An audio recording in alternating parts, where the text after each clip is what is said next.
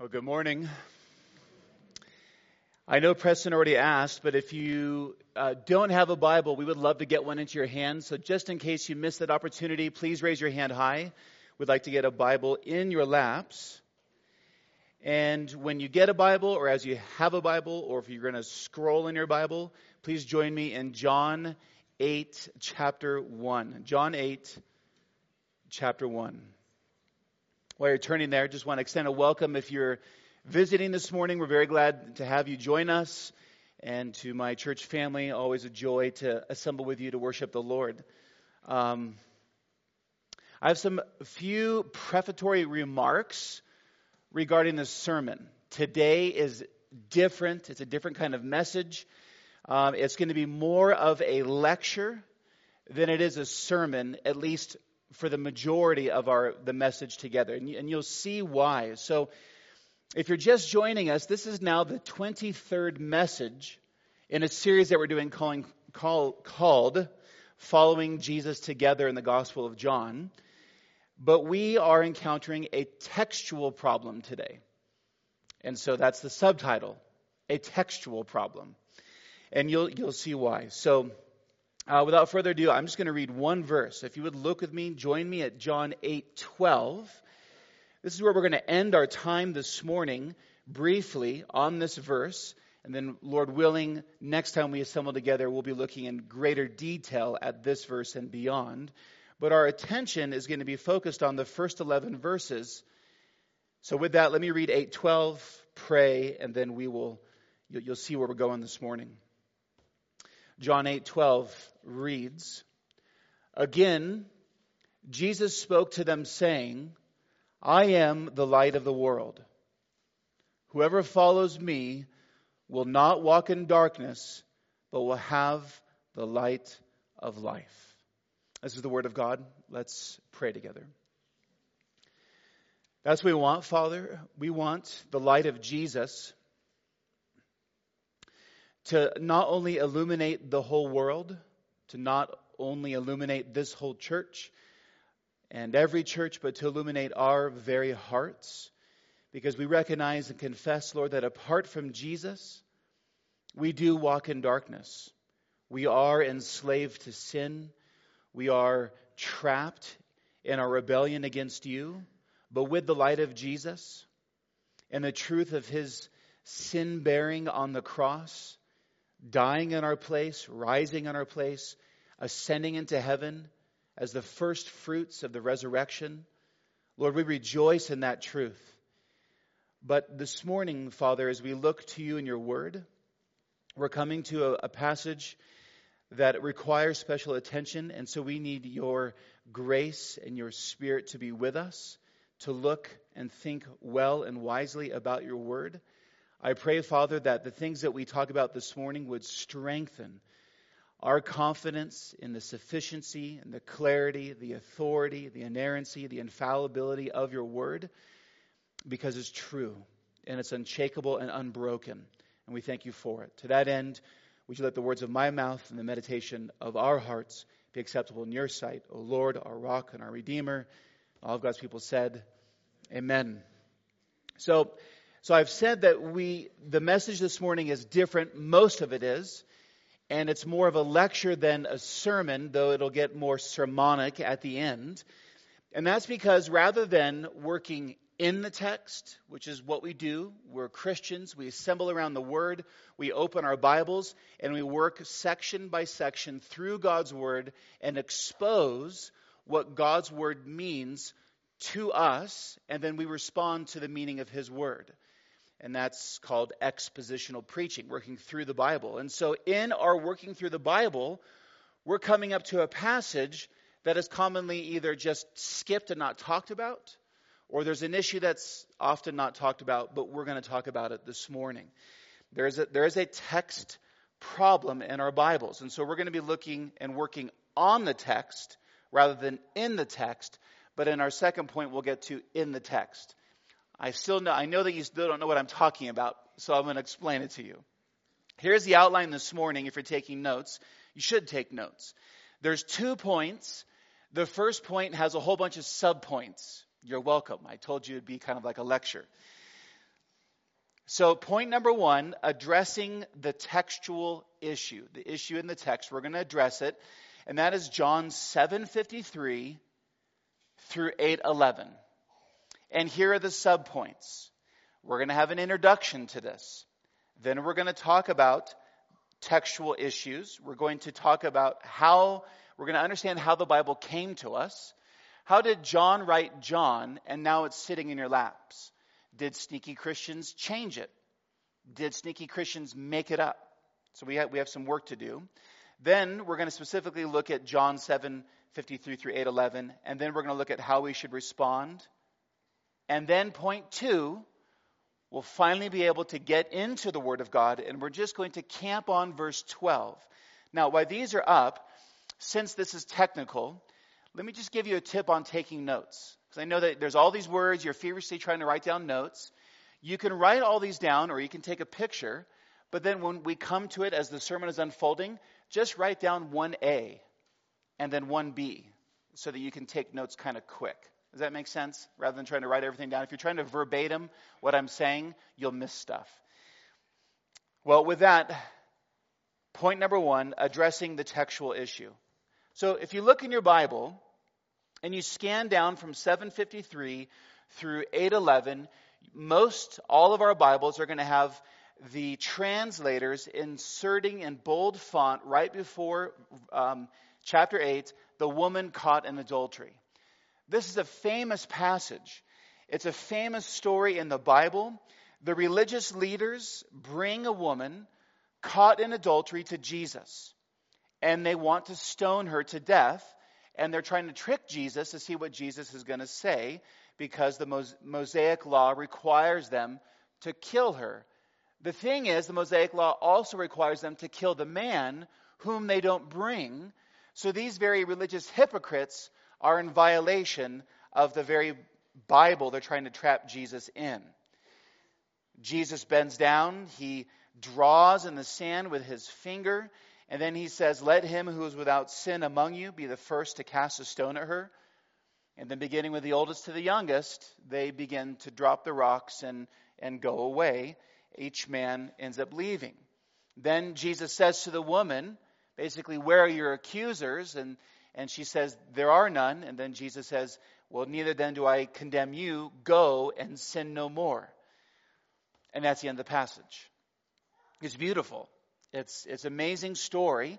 It's a beautiful passage. And if you think about what's written here, it, it illustrates the gospel marvelously.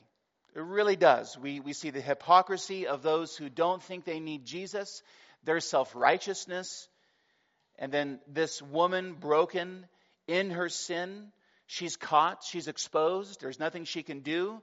And Jesus meets her with a unique saving grace, and with these hypocrites, a grace that exposes their hypocrisy, but they go away. And if you notice in this passage, I know I didn't read it, and that's actually on purpose. If you notice this passage, it doesn't teach us anything new about Jesus. That doesn't teach us anything that we haven't already heard in the Gospel of John. There's no new doctrines. We don't see anything new. The passage doesn't seem to confuse any other truths about Jesus. There's, there's nothing that is um, controversial about the text other than Jesus is always controversial in himself. But in terms of what the text does regarded to all the chapters before it, all the chapters after it, there's nothing controversial. This text simply serves as a living portrait of the gospel of Jesus in action. As he told the, the man who was an invalid, Go and sin no more, he tells the same thing to this woman. Jesus is saving the lost and broken, and he's confounding the hypocrites. Praise God, that is what Jesus is like. But there is a problem. This passage is not Scripture.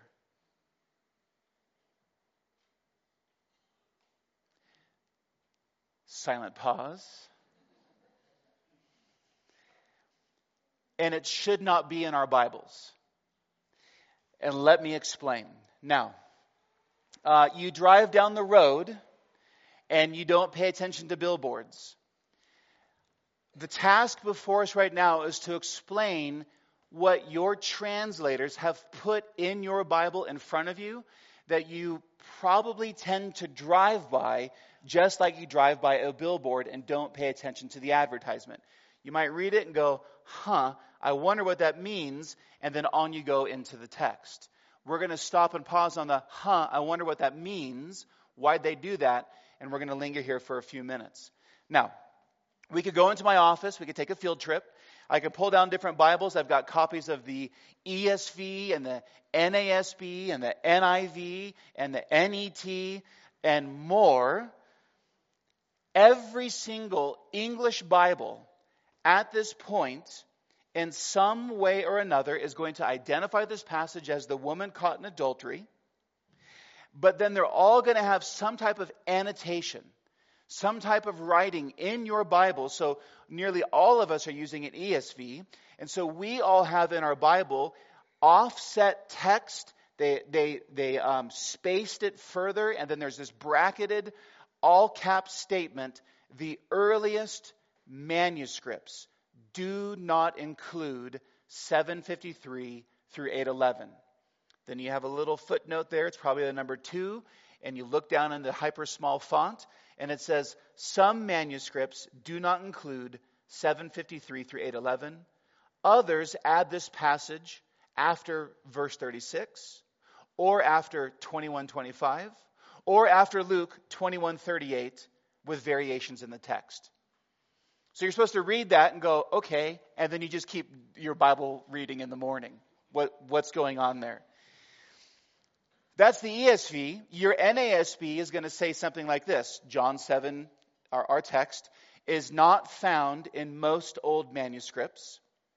NIV simply says the earliest manuscripts and many other ancient witnesses do not have John 753 through 811 and even the old RSV the old revised standard version doesn't even have it in the Bible it's relegated to a footnote. So it's not even there. What in the world is going on? Now, this is technical, but you and us, we as Jesus loving, Bible believing Christians, need to know why this is in our Bibles and how we need to interact with what this is telling us and, and, what it means. And that's why we're taking this time. And since we're working through this Bible, or through this book rather, and the Bible, we're confronted with this, and so we have to address it rather than sidestep it. Now, I had an experience when I was younger. Um, I went to this Bible College Extension campus. Uh, I had been given an NIV study Bible, and I loved my Bible. I loved my NIV. I read it. I rejoiced. I loved Jesus. I believed the gospel. It was my first Bible, and I went and I took this class from this guy who told me that uh, the NIV was written by Satanists, witchcraft people, and it it it uh, it rocked my faith because what? Why would I not believe this guy? He was an older gentleman, um, and he told me stupid things and lies, and I'm really angry, and I still am. But but when I was 22, and and and he, he's teaching that, I believed it, and it it almost shipwrecked my faith because it made me think, wait, this is the Satan Bible? And I didn't know what I could believe and what was wrong and what was changed. And so I went to my senior pastor and, and he put his arm around me and walked me down to the Christian bookstore and bought me the New King James John MacArthur Study Bible. And so I got saved. Just kidding. That was a sarcastic remark. I was saved before then because the NIV is good. But what happened was I was confronted with, I didn't know how the Bible came to us. I don't know the history. I probably thought just the Bible kind of came all at once, like in 1982. Boom, here it came, or something like that. So I didn't know that there's a story to the Bible in our laps and how it came to us. And so here's one of the aims this morning. The things that we're going to talk about should not in any way deviate the course of your ship faith in Jesus at all. Nothing we're going to talk about undermines anything that the, the truth of the Bible in front of us. Um, this is not an error in the Bible. This is not a contradiction in the Bible. This is a question of whether this passage is scripture or not. And our translators have served us very well by pointing this out to us. There's nothing to hide. We're not a cult. We're not adding stuff to the Bible. We're not trying to take stuff away from the Bible. We want God's word in its pure form. And so having this here actually strengthens our understanding of having the true, pure word of God in front of us. In no way should this cause you to doubt any part of the scriptures or any other passage. Here, John 8 and the end of Mark, Mark 16, those are the two major passages that have question marks over them about whether or not they should be included in the text. Now, whether this is a translation issue, lack of clarity on the meaning of the phrase or a word in our Bibles, here's what happens. Our translators serve us by noting any time there's a, well, it could be translated this way in Hebrew or that way. So here's the reading that we think is the best reading, but in the footnote, we're going to put an alternate reading. And you know what? Some other manuscripts say this and some say that, and we're going to put it in there. So there's nothing to hide. It's all transparent. In fact, it's all in the light. So, what does this mean when I say, and or rather, our Bibles tell us the earliest manuscripts do not include this? What in the world does this mean? How should you think about this? And what should you do with this information? That's how, how does this impact you? How do, what does this do? So let's step back and think together. The Bible, to begin with, we do not have the original editions of each book of the Bible. We only have copies of copies of copies. And I think that is a really, really good thing. I think it's good, it's God's grace that we don't have the original autograph. Why? What would people do if we actually had the Gospel of John that John wrote? They would worship it. They'd make pilgrimages to go see it and worship it. And you don't worship the book, we worship the God of the book. And so I think it's a good thing. But here's what the thing is we don't have original editions. Instead, we have copies of copies of copies and so on. Remember, the printing press wasn't invented until the year 1450. That means prior to that, everything before that had to be hand copied. And so there was a whole profession called scribes who would hand copy the Bible, actually all ancient documents, Plato, Sophocles, and the Bible. But you had a professional class of believers who would copy the Bible meticulously. And so when we talk about manuscripts, a manuscript is a fancy way of saying handwritten copy. Manuscript. That's what manuscript means handwritten copy. Textual transmission. That's a field of study. It's a field of study, for example, of how the Gospel of John got from John's pen to your lap. How do you know you can trust the Gospel of John in your lap across 2,000 years, translation across different languages? That's called translation. So, how did the text transmit from John to you, and it's still God's Word, and you can trust it? Which it is, and you can. And so, because manuscripts are handwritten copies, these copies of copies create family trees. And this is something that's really important for you to understand. This idea of family trees or genealogies, they call them. A family tree, what am I talking about? A family tree of a handwritten copy, it creates a lineage. And what a scholar can do is they can find an um, a more recent manuscript and the font style, the materials used, and other things can help identify oh, that's part of a family tree because this family tree uses this type of script, handwriting, uh, all uh, lowercase letters. This one uses all capital letters. And this one has spaces, and this one doesn't have spaces, and all these technical things. But they're able to trace this manuscript comes from this particular family. Manuscript families can also be traced, for example, by different spellings of words, which also is not an error, right? Spelling changes over time. and so words can be corrected by a scribe to accommodate quote unquote modern spelling of a word in 700 versus 300 or 1300. So it's not an error, but scribes also could make accidents, problems, they could have mistakes. What do I mean? If you were to sit down and just begin to hand copy the Bible, you could look at your copy and you're writing it down, you go back and you go back and forth. And it's it's not uncommon, well it's actually no, it's rare. But what could happen is accidental doubling of a word. Or their eyes are looking and they see a word in one line and they see the same word in the second line and they accidentally skip it and they're just they skip a line and they keep reading picking up at the same the same word if that makes sense. So you can have different spellings. You can have a word doubled. You can accidentally skip a line. They're just mistakes. So what scholars can do and praise god for the gift of scholars is they can take these manuscripts where they see a mistake and work backwards to an older or earlier version of a text and see where the, the mistake was introduced. Oh, that happened in 1375 uh, in North Africa. Oops, we can, we can see where that correction needs to be made. And so they can work down to the parent text. That's why I say family tree. You have the parents, and then you have the genealogy or the family tree that comes from it. So this allows scholars to find out when and where, for example, the double word happened, or the spelling difference happened, or a line skip happened.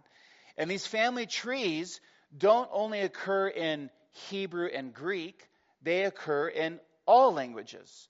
So Syriac and Latin and a whole bunch of other old languages that the Bible was translated into because God intends His word to be translated into all languages so that all peoples can come to hear the saving knowledge of Jesus Christ. Since we don't have the originals, we have to do work in the family trees. So, part of the concern of this field of textual transmission is to reproduce for you and me the authentic original. That's the quest of this, of this field. Some of you should pray about getting into this field, actually.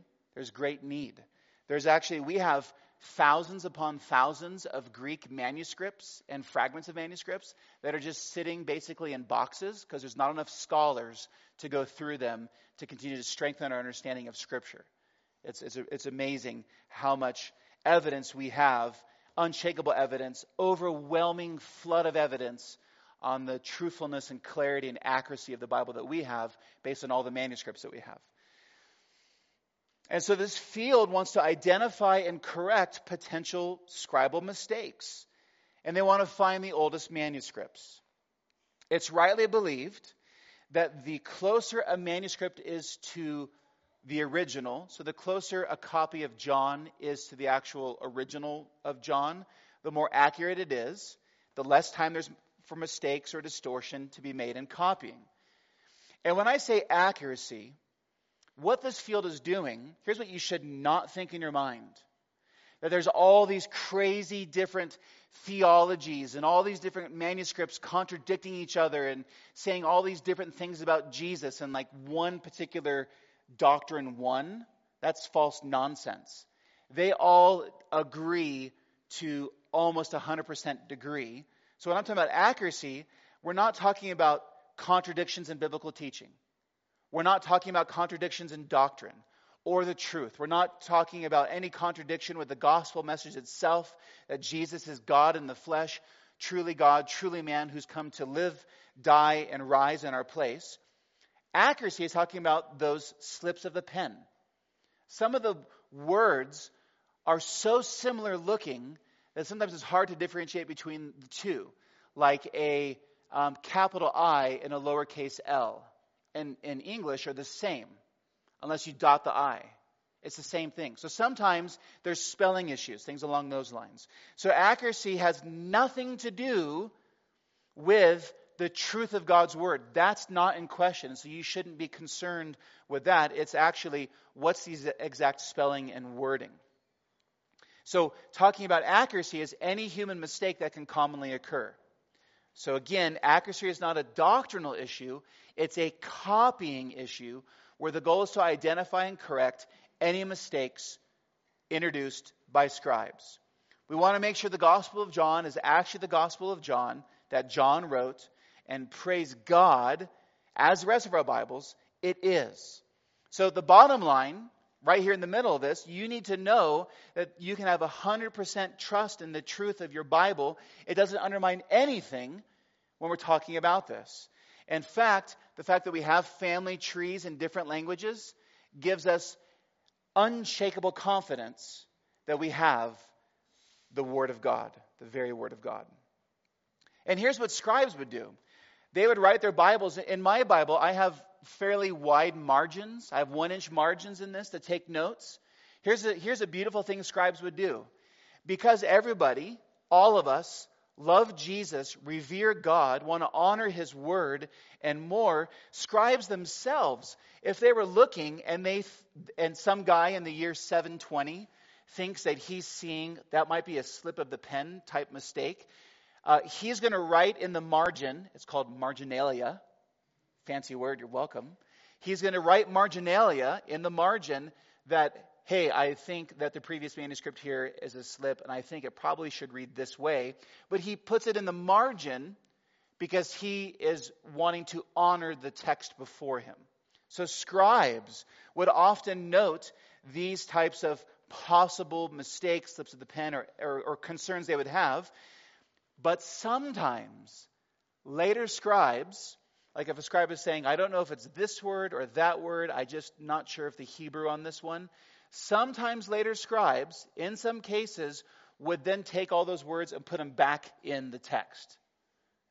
And then a later scribe would come and compare how that verse got longer and all the other verses are shorter and then correct it. So, so there was this self correcting thing that would take place about how the Bible came to us.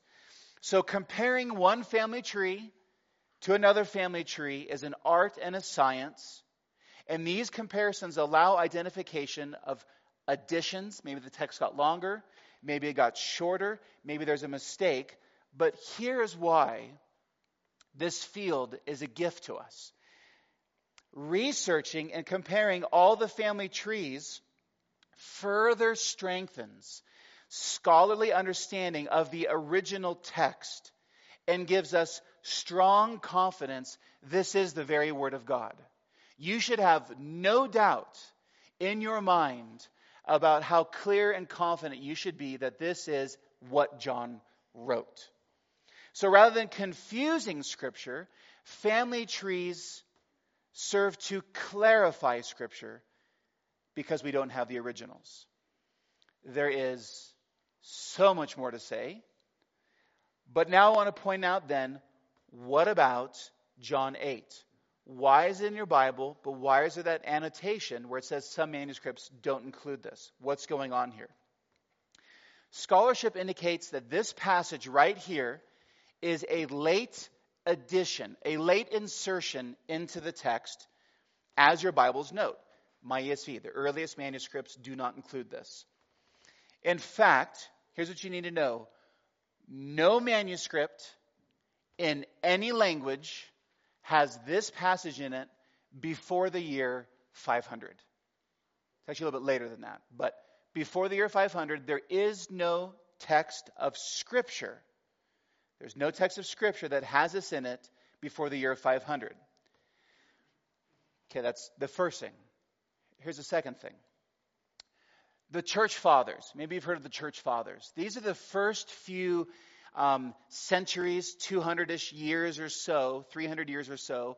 The, the New Testament is closed, the Bible's done being written, the apostles have gone to be with Jesus. In those first few generations of men who were pastors of the church, who were prolific writers, they're called the church fathers. The church fathers preached sermons on the whole Bible, they wrote them down. They wrote commentaries on basically the whole Bible, and they wrote those down. And listen to this the church fathers, exactly zero of their sermons and exactly zero of their commentaries comment on this passage before the year 500. Their Bibles didn't have it, and so they didn't say it.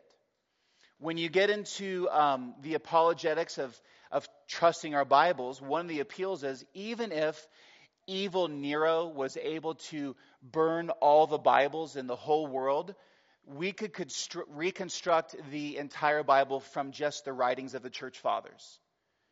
But absent from that reconstructed Bible, hypothetically speaking, would be this text. This passage in our Bibles did not become common in the West until the 700s. So it shows up somewhere in the 500s, but then it's not really until the 700s becomes viral, so to speak, in manuscripts. And it's in the West. And that's because the Latin text is the um, main text and it's getting written in there.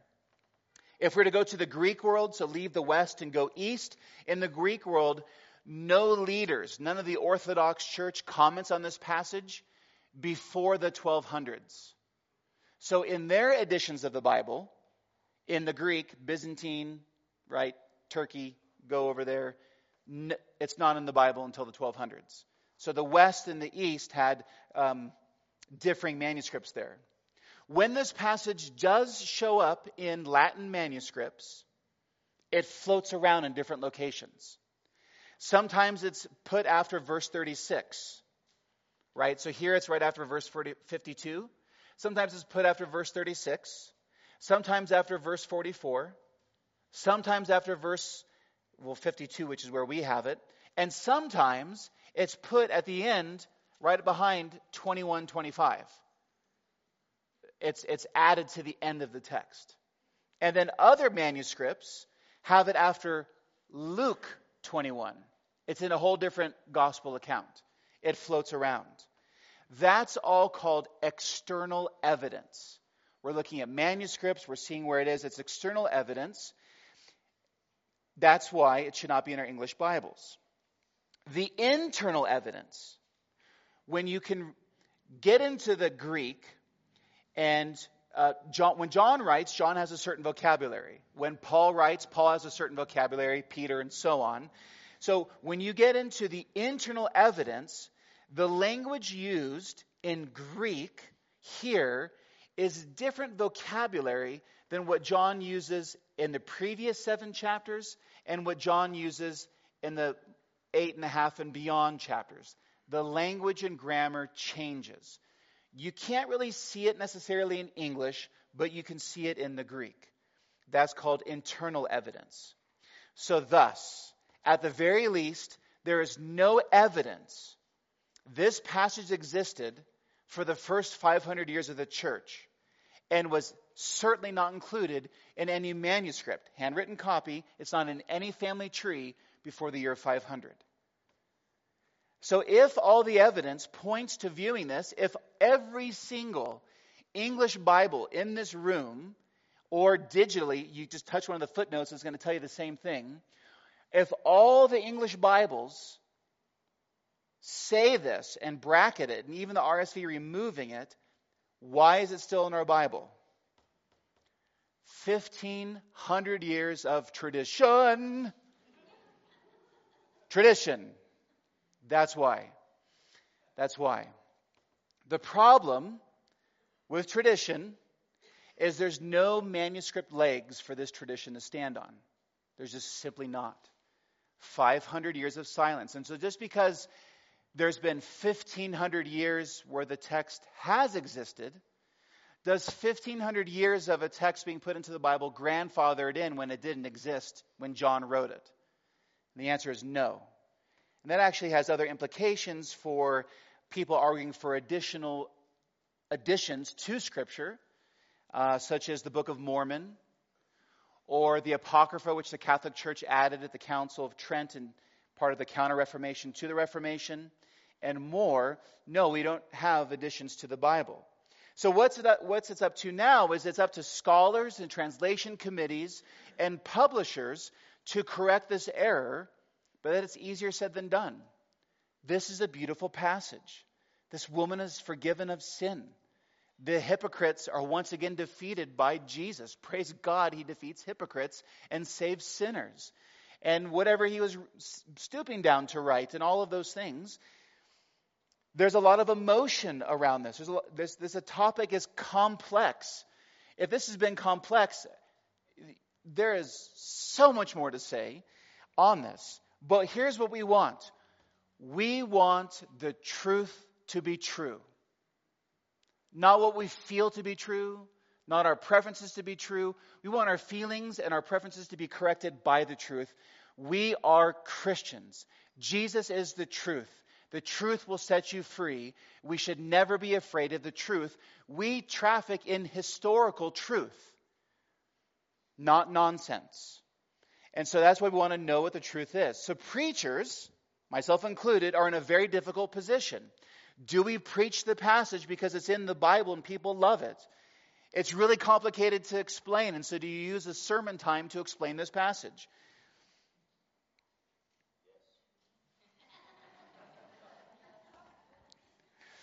I'll give you your five bucks after the sermon.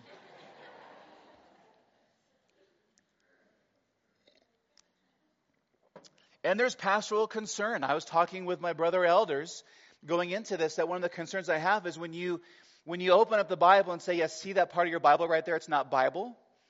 That is not a small controversial statement. But it's something that, as mature Christians and wanting to follow Jesus, we, we have to address it. And you have to take the time to do it as well as possible, at least well enough so that hopefully people's faiths aren't rattled at all in Scripture. Again, trust all of it. And if you have more questions, come see me after the sermon. I'd love to address more. So, closing this point, how should you respond? Four things. What do you do with this information? What do you do with this information? Number one, have confident, unshakable confidence in your Bible. This is not an error. This is not, a, this is not an error or a contradiction in the Bible. This is a question of the text. Um, Luther, Martin Luther, did not like James. And so he wanted James out of the Bible. He wanted it out. He didn't like James. Um, there was debate in the early church about sections in uh, the book of Revelation of, of whether it should be in Scripture. So, so the, questioning the text is a good thing to do. It's been done, and now we can have 100% trust that we have the text. And that our, our translators decided, the translation committees decided to keep it in your Bible. Here's what you can do with it recognize that this edition does not introduce new doctrine, it does not distort any doctrine, it does not deny any doctrine. So have confident, unshakable confidence. This, in fact, is still a beautiful illustration of gospel doctrine. So we'll return to that. No teaching of Scripture is challenged, nothing is jeopardized, so no one can call it a contradiction or error. The question is it's inclusion or exclusion, but you have the Word of God in your laps. Number two, rest assured that our beloved Bible doctrines of inerrancy and infallibility and sufficiency and clarity and authority of Scripture are in no way undermined or challenged by this textual issue. They're not. Again, this is not an error or a contradiction. It's a question of canonicity. Is it part of the canon of Scripture or not? You can and should have complete confidence in your Bible. Number three, be thankful for biblical scholars and translators. Be thankful for them who wrestle with the text on our behalf out of devotion and worship to Jesus, that they're transparently forthright, putting in all the footnotes saying, well, it's not here, but we're going to put it here because 1,500 years of tradition and other reasons, but eh, we want you to know the Bible is divine and human in origin. We should not be surprised of textual variation because it's humans who are copying this by hand until the 1450s in the printing press. So we should have we should expect variation on the one hand, but also clarity and confidence on the other because of scholarship. And lastly, lastly, here's here's how you should respond to this passage. you should receive it as a magnificent illustration of the glories of Jesus and the realities of the gospel. You should receive it as a story or illustration in the same way that you would receive an illustration from MacArthur, Sproul, Cole, or Piper. They speak the truth of the Bible. They help us embrace the truth of the Bible, but they are not speaking Bible. They're illustrating the Bible. And so that's what this, this passage should function in your reading. If it's in your Bible and you're not using the RSV, use this as an illustration of the gospel, but not as inspired scripture. Which leads us now to the sermon. Praise the Lord. How can this passage illuminate the gospel? Point number two Jesus is the light of the world. Please look at verse 12.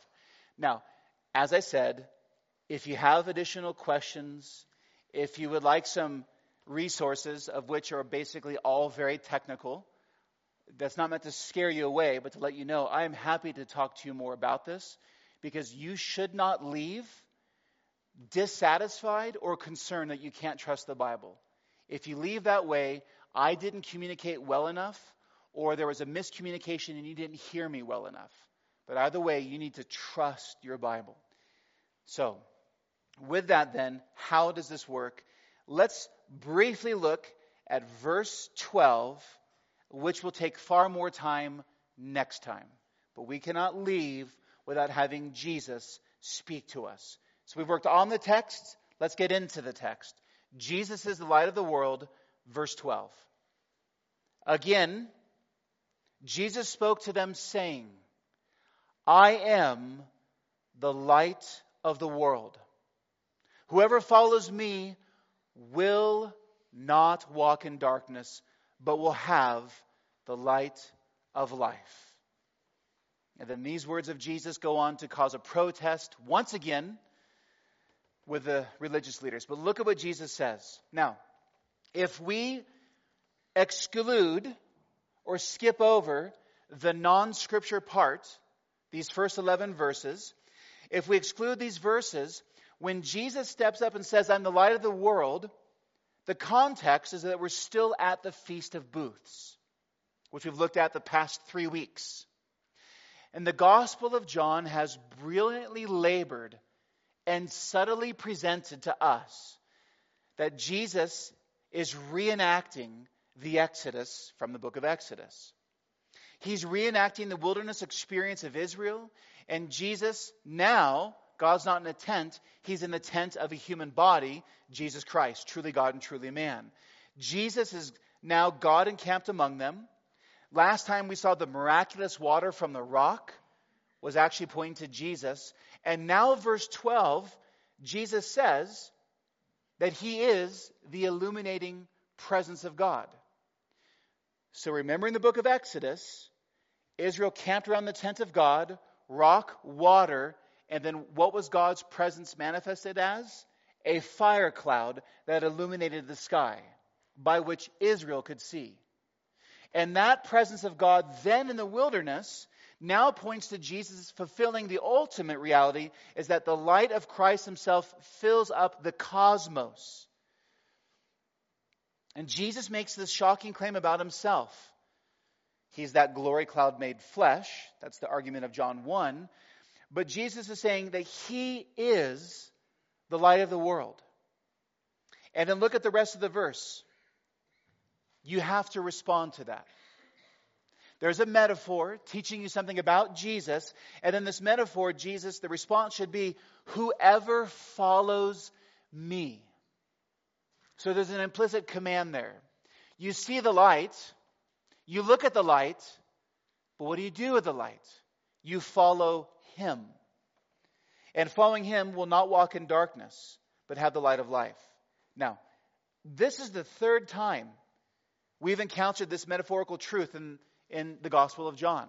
Remember, we, we saw it in John 1 that Jesus came as a light shining in the darkness. We're going to see this truth again a fourth time in John chapter 12, but I want to remind you of John 3. Would you turn back with me to John 3 and look at verse 16 through 21? Because Jesus is using this metaphor.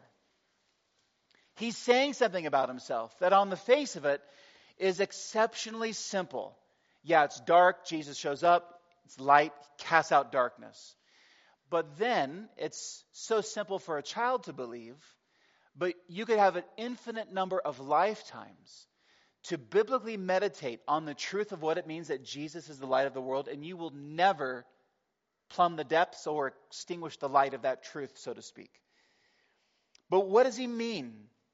Well, here's one thing that he means. How about this? John 3, beginning in verse 16. You, you may know this. For God so loved the world that he gave his only Son, that whoever believes in Jesus should not perish but have eternal life. For God did not send his Son into the world to condemn the world, but in order that the world might be saved through him. Whoever believes in him is not condemned, but whoever does not believe is condemned already, because he has not believed in the name of the only Son of God. Verse 19, and this is the judgment. This is the explanation of why. The light has come into the world, and people love the darkness rather than the light because their works were evil. For everyone who does wicked things hates the light and does not come to the light, lest his works should be exposed. But whoever does what is true comes to the light, so that it may be clearly seen that his works have been carried out in God. What does it mean that Jesus is the light of the world? It means that his truth of the gospel, right? In the beginning was the Word. The Word was with God, and the Word was God. He was in the beginning with God. And then, verse 14, the Word became flesh and dwelt among us. So, Jesus is the Bible with skin on, so to speak. So, here comes Jesus, and he is exposing to the world that this is a world that's in rebellion. This is a world that is in sin against God. Even our own indifference against God is sin against God because whatever does not proceed from faith is sin. And so, what we find out here in John 3 is that when the light shines on the darkness, the darkness hates it because the darkness does not want to call its sin sin. The world wants to call its sin beautiful and tolerant and acceptable and right. But Jesus is a rescuer, and he comes to rescue. He comes to rescue us from our own personal rebellion against God and all of the effects of the fall in the world. And so those who don't believe are condemned already, John 3 told us.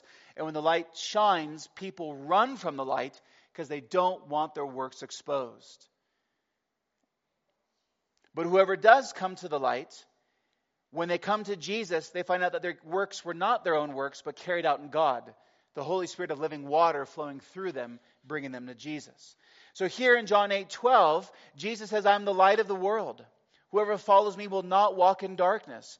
So Jesus' light both repels and compels. When Jesus shines the light of the truth of his gospel, his forgiveness that he gives, it compels those whom the Spirit is drawing to Jesus. And the hypocrites run away from Jesus. You know, what does this look like? It kind of looks like this. The scribes and Pharisees brought a woman who had been caught in adultery. And placing her in the midst, they said to him, Teacher, this woman has been caught in the act of adultery. Now, the law of Moses commands us to stone such a woman. So, what do you say? They said this to test Jesus, that they might have some charge to bring against Jesus. Jesus bent down and wrote with his finger on the ground. They continued to ask Jesus, and he stood up and he said to them, Let him who is without sin among you be the first to throw a stone at her. That's what it looks like when the light shines. And at once, more, he bent down and wrote on the ground, but when they heard it, they went away one by one, beginning with the older ones. And Jesus was left alone with the woman standing before him. And Jesus stood up and he said to her, Woman, where are they? Has no one condemned you? And she said, No one, Lord. And Jesus said, Neither do I condemn you. Go, and from now on, sin no more. That's what the light looks like. It's a light shining to take people who are in the throes of embarrassment, who are in the throes of sin, of shame. Jesus' light goes to people who are condemned by the self righteous, the hypocrites, condemned by people who think they are greater, people who want to use the word in graceless ways to drop the hammer on people, when Jesus' light shines and his truth is revealed, hypocrites run away, and those who are in sin and shame and sorrow and embarrassment and more see their own sin because maybe, perhaps, in this illustration, this woman recognized that her sin in this adultery was not the greatest sin she committed. Because in each and every sin, God is always the most offended party. And here's God in the flesh saying, Neither do I condemn you. Go and sin no more, as this illustrates the gospel. Jesus doesn't condemn. The light is meant to bring thus those of us to repentance by grace through faith. The light shines as an invitation. It's like working out on the farm and the lights the front porch light goes on to be able to find your way home. Or to change the metaphor, you're on the rocky seas of death and destruction and darkness, and the lighthouse shines its light for the ship to find its way home. Jesus is that light. And when we come to the light, we find it was because our works were carried out by the Holy Spirit, by God in us. So the light of Jesus is an invitation to us all. Not a one time invitation, but an always, all the time invitation. So if you don't know Jesus, there's all the stuff we talked about, but this is what you need to pay attention to. And if you do know Jesus, you should pay attention to all that we talked about. And you should especially pay attention to this. Because has Jesus stopped being your light? It's interesting how Psalm 119, 105 tells us, Your word is a lamp to my feet and a light to my path and, and the word became flesh and dwelt among us. And in our passage here in 812, I'm the light of the world. Whoever follows me will not walk in darkness. When, when you close this book to your life, it's as if you're trying to put the light of Christ out. Meaning, when this stops becoming the bedrock, capstone, edifice, pillars, and everything of our life. Jesus Christ in His Word, who is telling us how to live, move, and have our being in Him. When we stop paying attention to Him, following Him, because following in Jesus is evidenced by obeying Jesus, when we stop following Jesus, even as Christians, we could begin to move away from Him and perhaps evidence we never believed at all. So if you don't know Jesus, this is an invitation for you to not be repulsed by Jesus exposing your sin, but to be compelled by Jesus to come to the light and be saved. And if you do know Jesus, but you find your life idle and you're dull to Jesus and, and you don't you, you just you're honest with yourself and you, you find that you don't care about him as much anymore, this is an invitation to turn back to the light of Christ. The light of Jesus not only saves, the light of Jesus restores and keeps restoring to live the life as God intended, His perfectly wise, His perfectly wonderful ways. If we follow Jesus, we will not walk in darkness in how you treat your spouse, how you do your work, how you live out your retirement, how you treat your kids, how you share the gospel with unbelieving friends, how you um, co disciple your friends and help each other know and follow Jesus. That's what it means to walk in the light. Walking in the light is something you don't do individually, it's something we do corporately as a church. So to follow Jesus is the ongoing, deliberate, willful intentional, daily reality of you submitting yourself to the Savior, taking up your cross, bearing it daily to follow Him, obeying Him in His Word, loving Him in His Word, incarnating Him, so to speak, to everyone around you to live the life He's intended you to live. And so the question then that we close is this Are you walking in the light, as Jesus says? Are you compelled to come to Jesus, stay near to Jesus, and believe Jesus? Or does this fall on a heart that is indifferent and doesn't care? Friend, if that's you, I would encourage you. You must turn from your sin and believe in Jesus and be saved. And if you are a Christian who's come in here defeated by the week, once again, grace flows out of the Word of God to remind you the light is still shining. Turn and walk right back to the light and follow Jesus. And for those of us as a church family, covenanted together as members, let's continue to follow Jesus together in His Word. Amen. Lord, we thank you for the gift of Jesus. We thank you for the gift of your word. We thank you for the gift of Bible scholars. But thank you, Jesus, that you're the light of the world, which means you'll never lead us astray. You will always lead us to the truth. You are our North Star. We can set our lives and our compasses by you. You're the lighthouse. You are our everything. So, Jesus, give us eyes to see, and by your Spirit, empower us to follow. Father, we pray this in Jesus' name. Amen.